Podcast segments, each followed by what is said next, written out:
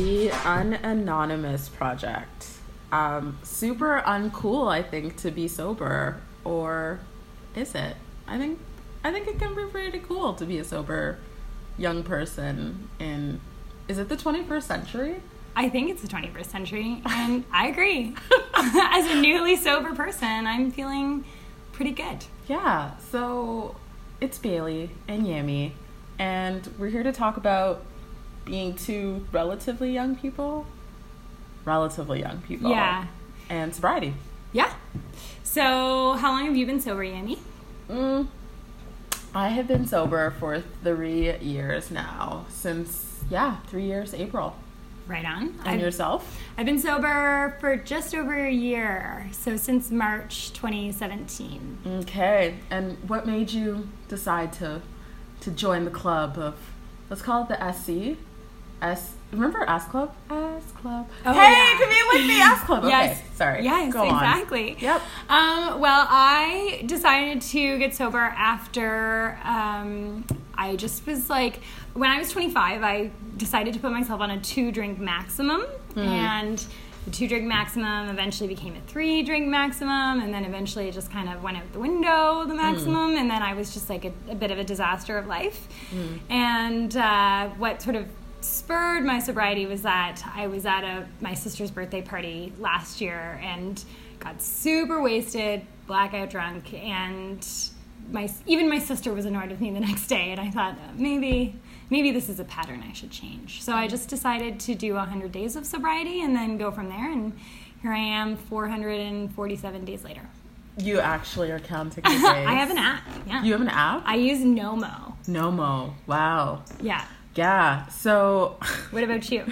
I guess for me it was um, definitely had those days where uh, alcohol was a was a coping strategy, and I, you know, didn't really like that, and so um, decided that I wanted something different. And uh, I think in future future episodes we'll talk a bit more about our stories, but yeah, it was a it was a decision to shift.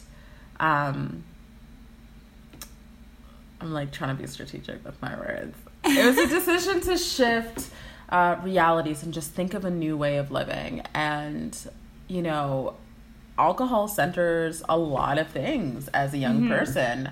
Um, and so it was what does it look like to not drink and to live a sober life and be a young person? And uh, it, it was a really difficult decision. Actually, I didn't want to become sober like like Same. you. Yeah, I was like, I don't really, I'm not about this life. But three years later, I'm totally about this life. Yeah.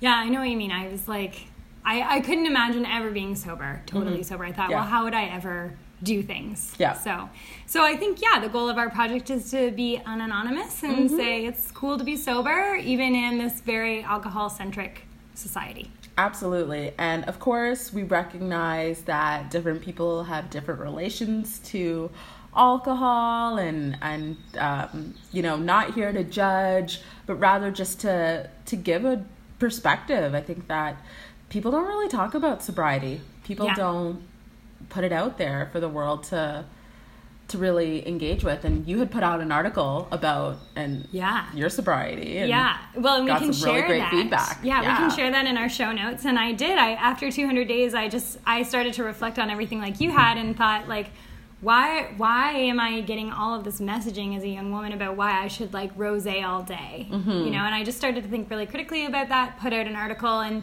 a lot of people reached out to me about their own sobriety that they had never talked about before because it's just not something people talk about. yeah, people definitely don't talk about it. And as a racialized, homo, queer, however you want to categorize, I just, you know, think that a lot of things that we do, whether it be social, whether it be work related, even fucking yoga.